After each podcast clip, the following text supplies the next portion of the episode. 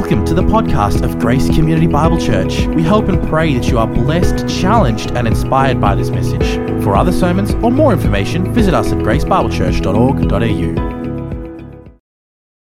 So, if you're a young person here this morning, uh, let's say you're 18, well, first of all, congratulations. Australia considers you to be a real adult now. And let's say you, you get a job and you start working. And at your workplace, uh, bunch of colleagues of yours like to go out for coffee.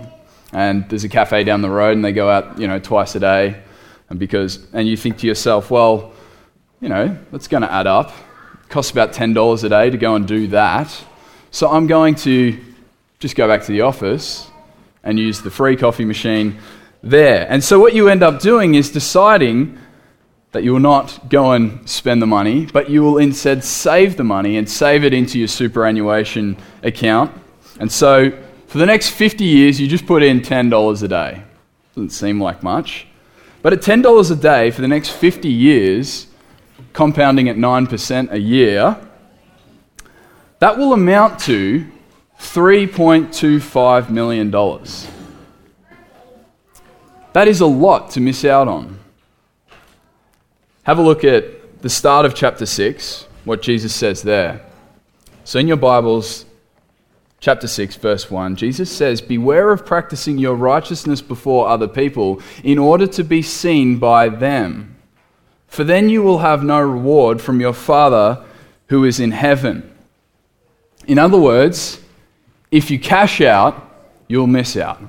Right? So Jesus is saying to us that there is this danger when it comes to practicing the spiritual disciplines that we might get fixated on some short term, nearsighted reward and miss out on the ultimate reward from the Father.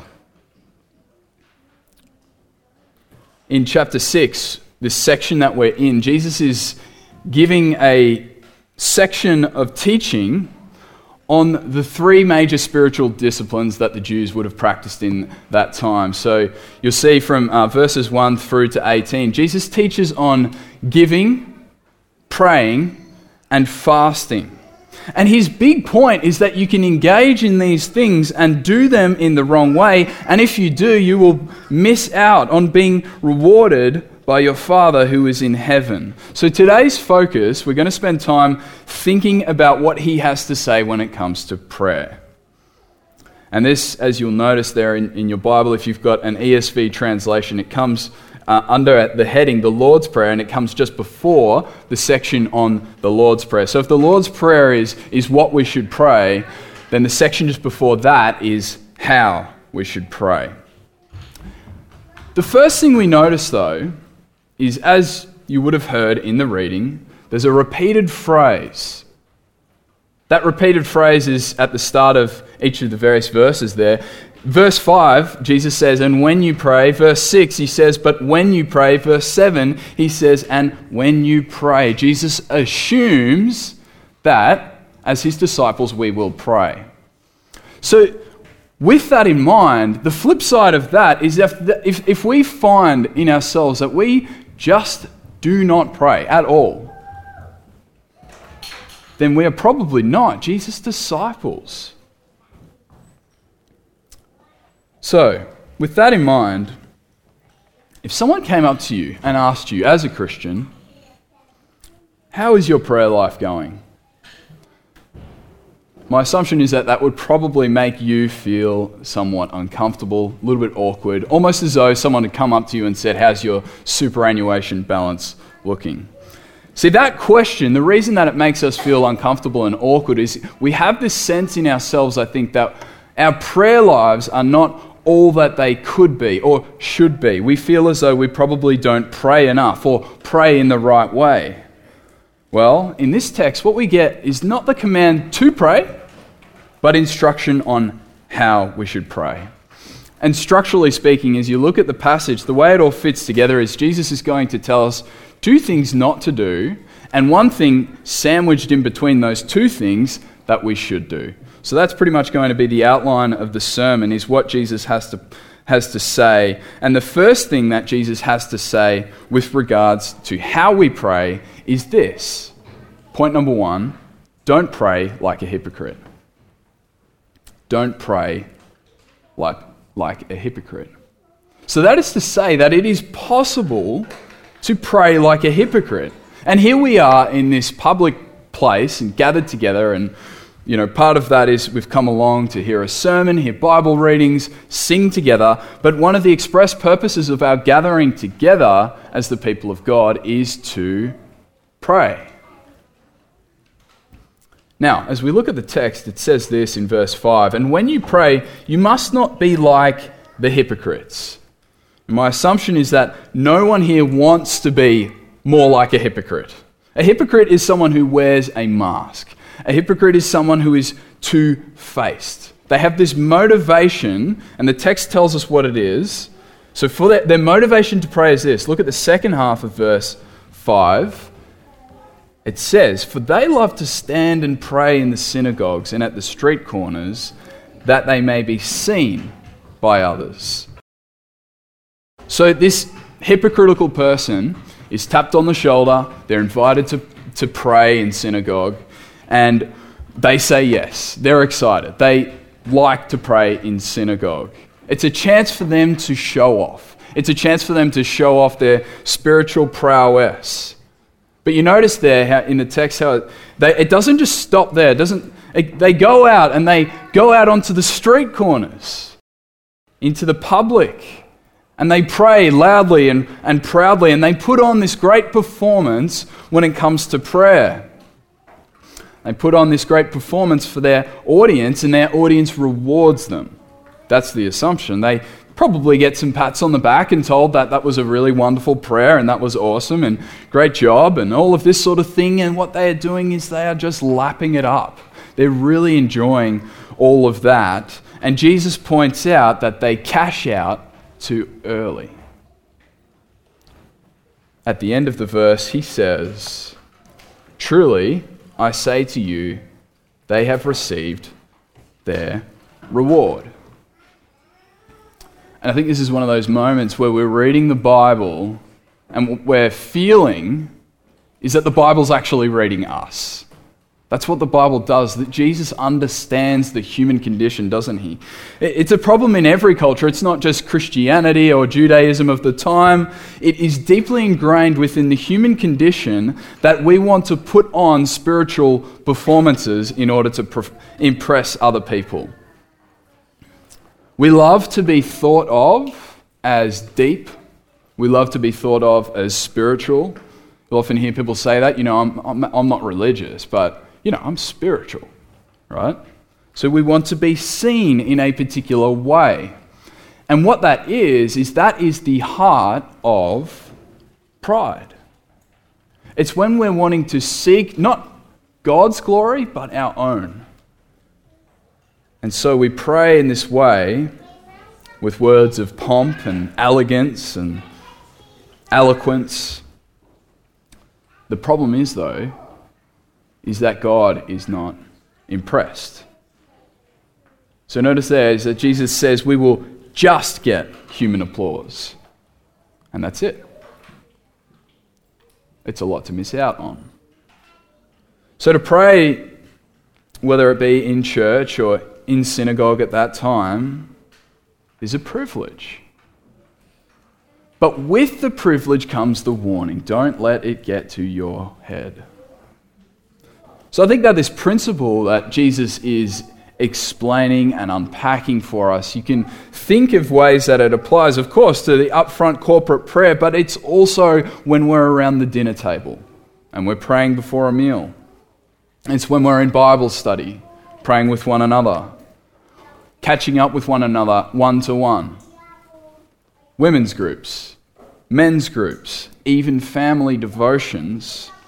The point of the text don't show off. It's not about you.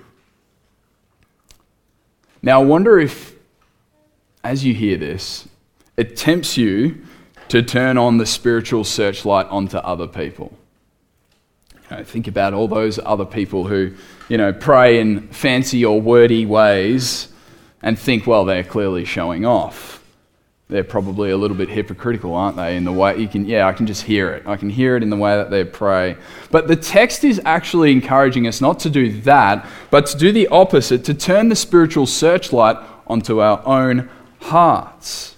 Why? Well, we can't actually judge the heart because you notice what Jesus is pointing out here is that it's a problem of motivation. So it's a, it's a sin of the heart. It's the sin of hypocrisy gets to our motivations. The motivation there is to be seen by others. So, really, you can't tell when you look at someone else why they pray in a particular way or what's going on inside their heart, but there is that call to examine your own heart. And as you do, you may think of a number of different spiritual conditions that might arise in your own heart. You know, you may have this feeling like, you know, when it's time to pray, oh, this is cool. This is an opportunity for me to get some respect, to garner a bit of a reputation as someone who is thought of as spiritual. That's perhaps how the issue shows up for you. Or for others of us, we may worry that, well, maybe we don't have the right words. And so when we're praying in the group, we might refrain because we don't want to be heard to be, you know, saying the wrong thing. So we avoid it altogether. But perhaps for many of us, the issue shows up differently when we're around non Christians. Because then we get nervous and we want, you know, we'd rather disappear under a rock than be heard to be praying. The problem in each of these scenarios, and the problem that's really going on with our heart condition at that point, is that we are thinking of the wrong audience. We are most mindful of being seen by others, and we're not thinking about how God sees us. I wonder if you've ever felt this. I wonder if you've ever experienced that tension in your own soul. Well, what should we do? Because when you look at the Bible, the solution to this issue that goes on in our hearts when we involve ourselves in group prayer or public prayer, it is not that we would stop praying with each other. If you look at the book of Acts, this is exemplified. The early church, it talks about in these ways what was going on. It said, All these with one accord were devoting themselves to prayer together with the women and Mary, the mother of Jesus, and his brothers. So the early church prayed together. Daniel chapter 6. A law is made in Persia that no one from now on is allowed to pray to anyone but King Darius. And if you know the story, the consequence would be to be thrown in the lion's den. And what does Daniel do? Well, in chapter 6, verse 10, it says, He got down on his knees three times and prayed and gave thanks before his God as he had done previously. So his private prayer life in that circumstance, he actually made sure that it remained public. In the New Testament, if you flip to the book of 1 Timothy with me, chapter 2,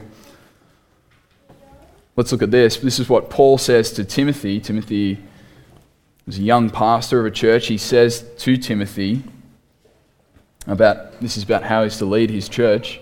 First of all, I urge that supplications, prayers, intercessions, and thanksgiving be made for all people, for kings and all who are in high positions, that we may lead a peaceful and quiet life, godly and dignified in every way. Come now down to verse 8 in that same chapter, Paul continues. He says, I desire then that in every place the men should pray, lifting holy hands without anger or quarreling.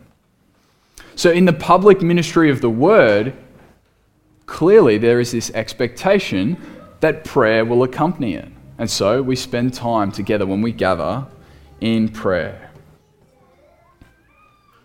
The Christian life involves praying together.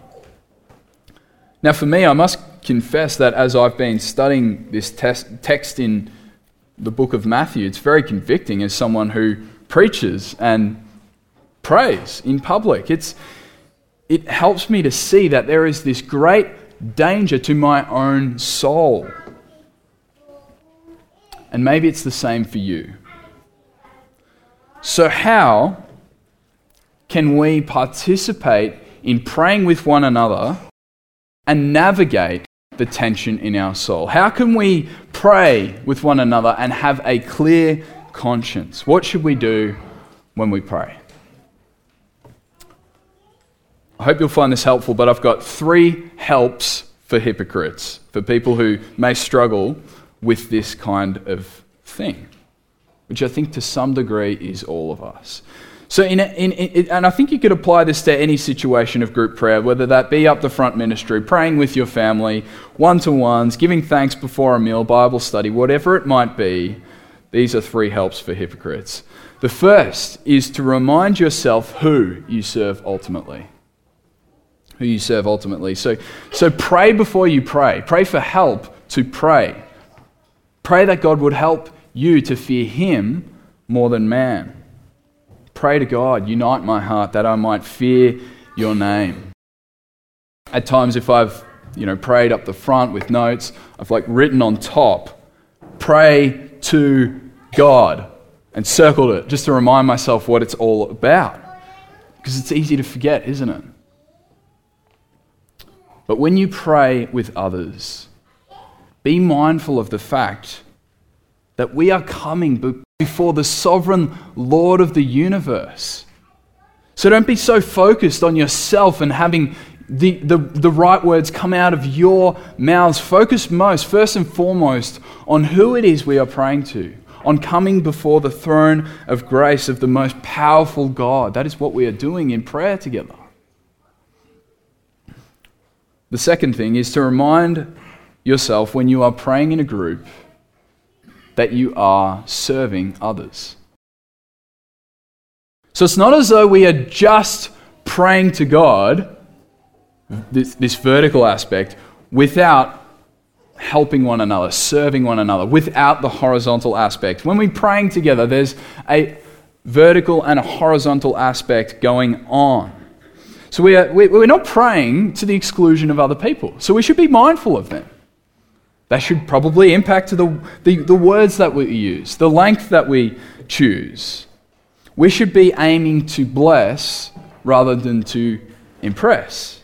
That should be our goal.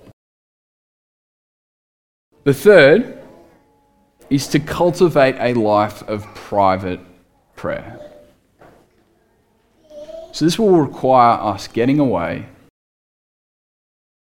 confessing the ways that we have struggled with this sin, coming to God, thinking about the gospel and how we have sinned against the Lord in this particular way, and applying the gospel of grace to our hearts, and praying that the Lord would help us to walk in repentance and faith and pray with a clear conscience when we pray with other people. And if you think that last one is helpful, well, it's exactly what Jesus says. Second point of the sermon pray like a Christian. Point two pray like a Christian. Verse 6. But when you pray, go into your room and shut the door and pray to your Father who is in secret, and your Father who sees in secret will reward you.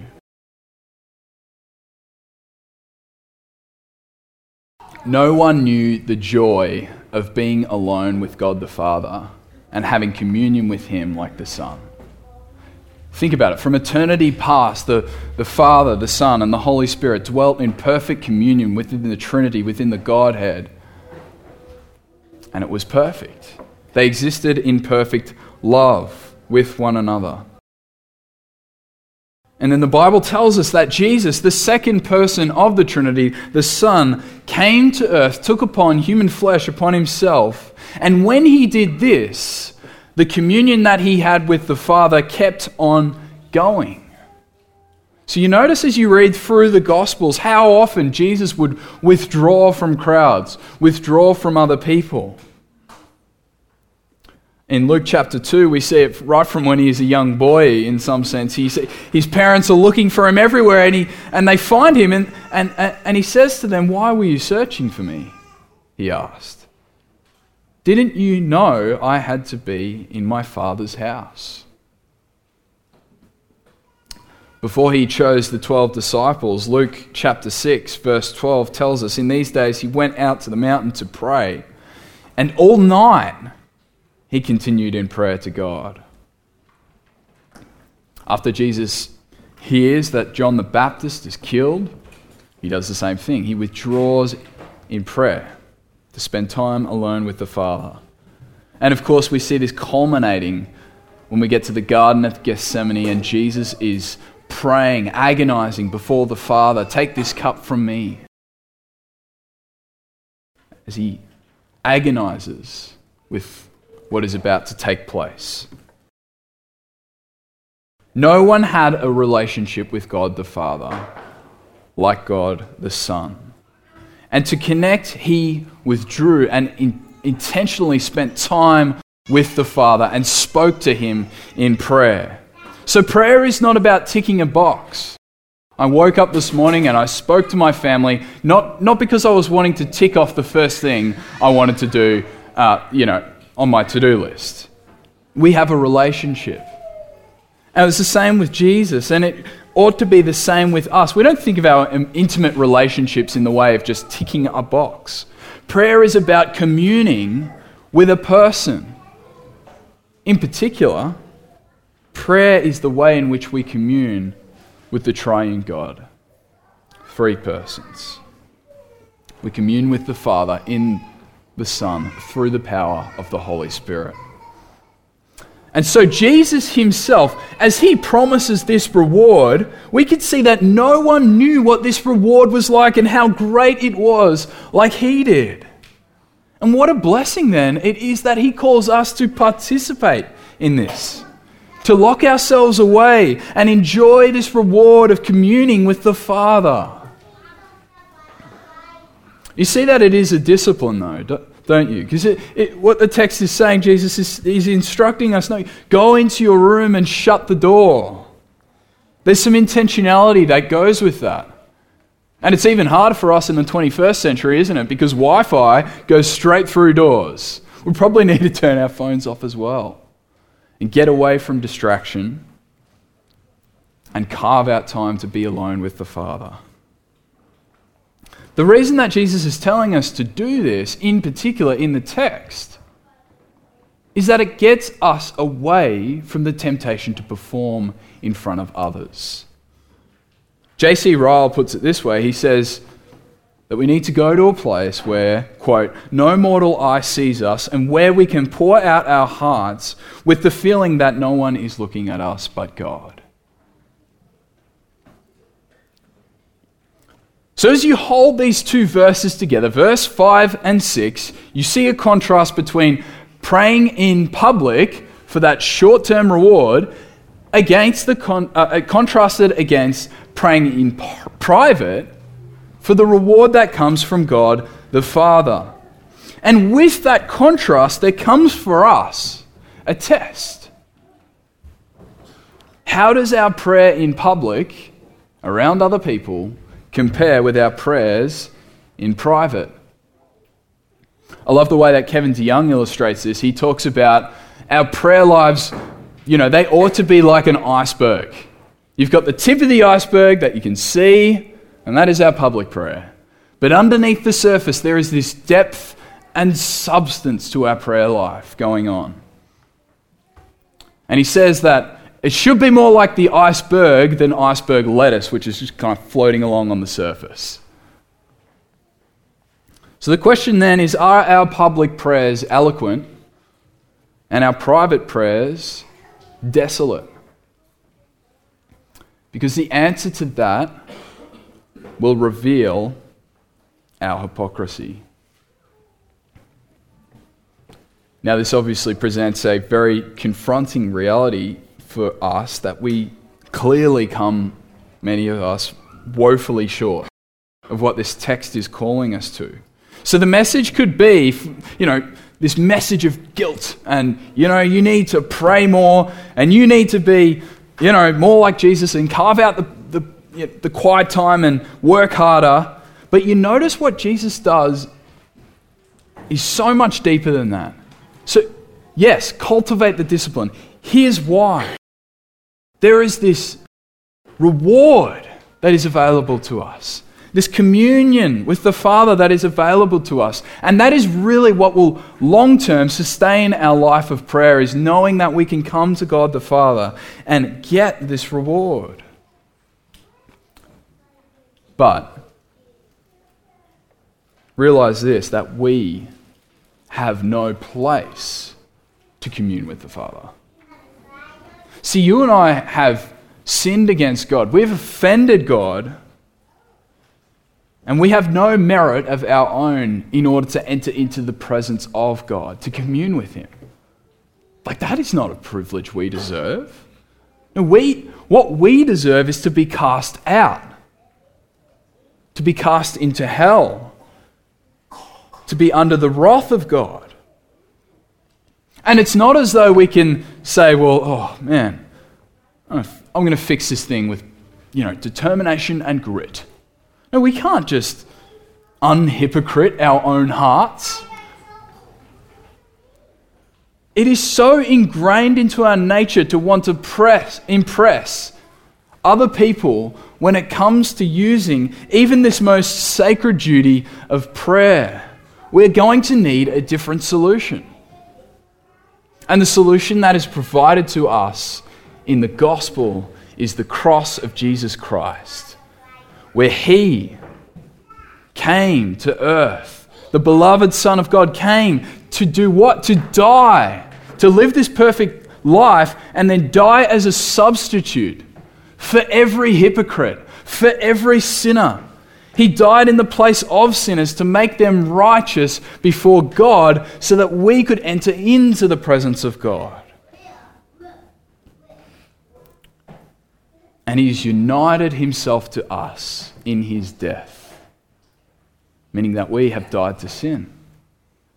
And if that's true, the Bible says that he unites us to himself in the resurrection, in the new life, so that we can walk in faithfulness and obedience to Christ and enjoy communion with the Father. So, the way, though, that this deals with our hypocrisy is that when we consider the cross, we see on display all of our rottenness, all of the horror that Christ went through in order to pay for our sins. And this is the answer to our spiritual pride. Because look at how unworthy we are. Look at how horrible we are. Look at what Jesus went through to make us a child of God. And so we spend time here and we realize that we are unimpressive. We don't want accolades after that, do we? But we also see, on the other hand, that we are deeply loved. What a price has been paid for us on the cross by Jesus for all of our sin. He paid with his own blood in order to unite himself to us. So think of a think of a wedding. You have the groom and the bride, and the groom covenants himself to the bride. And when he does that, all of his possessions, everything that he has, becomes hers, and vice versa. Now, Jesus has covenanted himself to his bride, and his bride is the church, and the church is us. And so, what happens when Jesus covenants himself to you? Jesus' reward becomes yours. Isn't that wonderful? If you are united to Christ, think of what I was just talking about before about the love that God the Father has for the Son. And if you are in the Son, then that is the same love that God the Father has for you. This is the reality that we need to hear as hypocrites. There is a greater reward on offer through the Son when we come to the Father. So when Jesus cried out on the cross, My God, my God, why have you forsaken me? We can see that why he did that. He did that so that we could be in communion with God and enjoy something of what the Father and the Son had.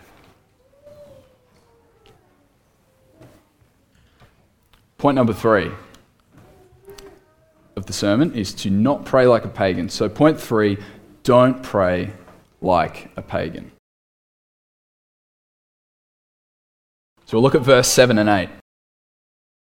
Verse 7 says, And when you pray, do not heap up empty phrases as the Gentiles do, for they think that they will be heard for their many words. Do not be like them, for your Father knows what you need before you ask Him.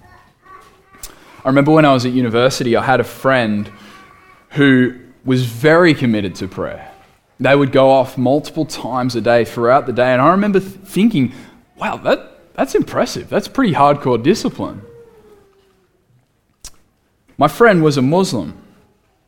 Now, if you're here today and you're not a Christian, then what you're seeing here in the text and what the message of Christianity teaches us is that there is no amount of prayers or no amount of discipline that forms the basis for us being right with God.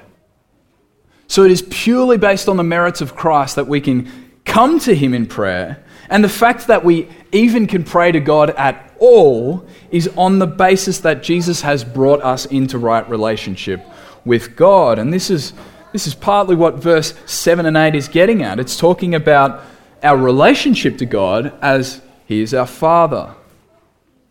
Now, what the text is prohibiting us from doing then is heaping up empty phrases like the Gentiles do. So the, the word there in the original language is batalogeo.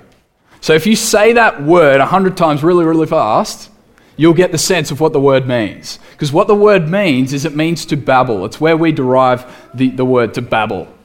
Like this person's a babbler. That's where the word comes from. And in the ancient world, the pagans would practice they would, they would have these cultic practices where they would engage in incantations and repetitive chants over and over and over again in order to engage with the spiritual realm, to please their gods. And Jesus is saying, you don't need to pray like that. You don't need fluff and jibber jabber in order to get through to God. So we saw this in the text that we read this morning in that story of Elijah and the prophets of Baal and the contrast between them. So you noticed, didn't you, how the, the prophets of Baal, they would, they would carry on. It says they raved on all day. They got to the point where they were even cutting themselves and yelling and babbling. Verse 29 of that passage says, No one answered. No one paid attention. Why? Because no one was there. So, no amount of words and this was able to help them get through to their God because their God did not exist. Now, contrast that with Elijah, God's prophet. He called upon the covenant name of God, Yahweh. It's translated there in, in, in the passage as the Lord, capital L O R D. And what happened? Fire came down from heaven and consumed the sacrifice in front of everyone, and the people worshipped the true God. There's other examples in the Old Testament. You think of the, the, the people in Jeremiah's day who were they, they were, what they would do is they, they would go and hide in the temple from the judgment that was coming their way, and they would, they would heap up this phrase this is the temple of the Lord. This is the temple of the Lord. This is the temple of the Lord. And Jeremiah comes to them and says, Don't hope in these vain words. Because these vain words would not save them, they were empty. And Jesus is saying, Do not heap up empty phrases. Now, I think that this is a warning for us today because in the Christian In, in Christian circles, you may have noticed, but there can be a lot of fluff in prayer. Now, amongst perhaps less careful churches, less thoughtful churches, people may uh, ex- express this by praying in a way that they kind of just meander around and fall in these ditches and end up saying, you know, accidentally heretical things like, Father, we just, we thank you for dying on the cross. And, and you're thinking, that, wait, that didn't happen. Or, or, or perhaps it, it, it's like things that we may see in certain corners of the charismatic movement where you see hysterical laughter and these phrases which are repeated over and over again in these droning repetitions, operating under a false guise of Christianity in order to summon in the presence of God. That's a tragedy. And then we have other examples where people will pray and try and like fit God's name into the sentence as many times as they can and think that's what makes their prayer, you know, more spiritual. You know, Father God, we just God, Lord, we just pray that you, Lord, would come and be with us, God, and you know, they're just saying it over and over again. And it makes you think of the third commandment. And the third commandment, the sense of what it is teaching, the third commandment is to not use the Lord's name in vain, but the sense of it is to not lift up the name of God with emptiness. We need to be careful. Because it is pagan to babble on, pun intended. So it's easy, of course, to just take aim at people, you know, that might be a bit different to us, who are less thoughtful, less biblical. And we may think to ourselves, well, you know, we pray like more biblical prayers. So, like, you know, we, we pray the Bible. That's a good thing. So, our, our prayers are rich theologically, and they have this good structure and truth to what we pray. We're thinking God's thoughts after Him, and that's a good thing. It's a very good thing. We want to have our prayers be led by the Scriptures, but at the same time, we want our hearts engaged with the truths that they contain. It shouldn't seem as though, you know, we're lifting up these words with emptiness. It shouldn't be for us like, you know, you call up the electricity company or the internet provider and maybe you're changing company to them and so they've got to read out the T's and C's, and it's like, okay. So they just, and they're thinking, oh, I've got to do this. So they, they just rattle it off and tick the box. Done, let's move on. Our prayers should not be like that. Our hearts should be engaged with what we are praying. So our prayers should be biblical. Our prayers should be triune. Our prayers should be theological, direct, and, as Jesus is teaching here, succinct. My dad pointed out the irony uh, of this yesterday. He's like, So you're going to preach an hour sermon on, you know, praying short prayers? The irony was not lost on me. But as far as length goes here, what the text is actually, there, there's no prescription on length, you know, like sermons. There's no prescription here on length. But the point is this do not heap up empty words. Because God is not listening to you because you use a lot of words. He doesn't hear you for your many words. That's a Gentile way of thinking. C.H. Spurgeon comments on this and he says, How greatly do they err who measure prayers by the yard? They think they have prayed so much because they have prayed so long. So it's not the Bunnings timber yard. We don't get a tape measure out and measure it by the length. Prayers are not measured by the length, but by Him who searches the heart, and that is God. So that is to say that we can't judge the hearts of others, but God can. In fact, He judges our own hearts. And so if you are called to pray, or you're praying alone with God, be mindful of that. And notice that Jesus gives us permission and, in fact, instruction to be succinct. In verse 8, we see the reason. You know, don't, do not be like them. Do not be like the pagans. Your Father knows what you need before you ask Him. So God knows what we need before we even come to Him in prayer. And that is because He is the all sovereign God. He is all knowing. He is all seeing, right to the depths of our hearts. God knows our frame. God knows every thought in our heart and in our head and every intention of our heart. So we can come to Him knowing that He cares about us. Look at Matthew chapter 7. It's probably just across the page or over to the next one in your Bible. Matthew chapter 7, verse 9. Jesus says, Or which one of you, if his son asks him for bread, will give him a stone? Or if he asks for a fish, will give him a serpent? If you then, who are evil, know how to give good gifts to your children, how much more will your Father who is in heaven give good, good things to those who ask him? So, God is our Father, and He cares most about what we need.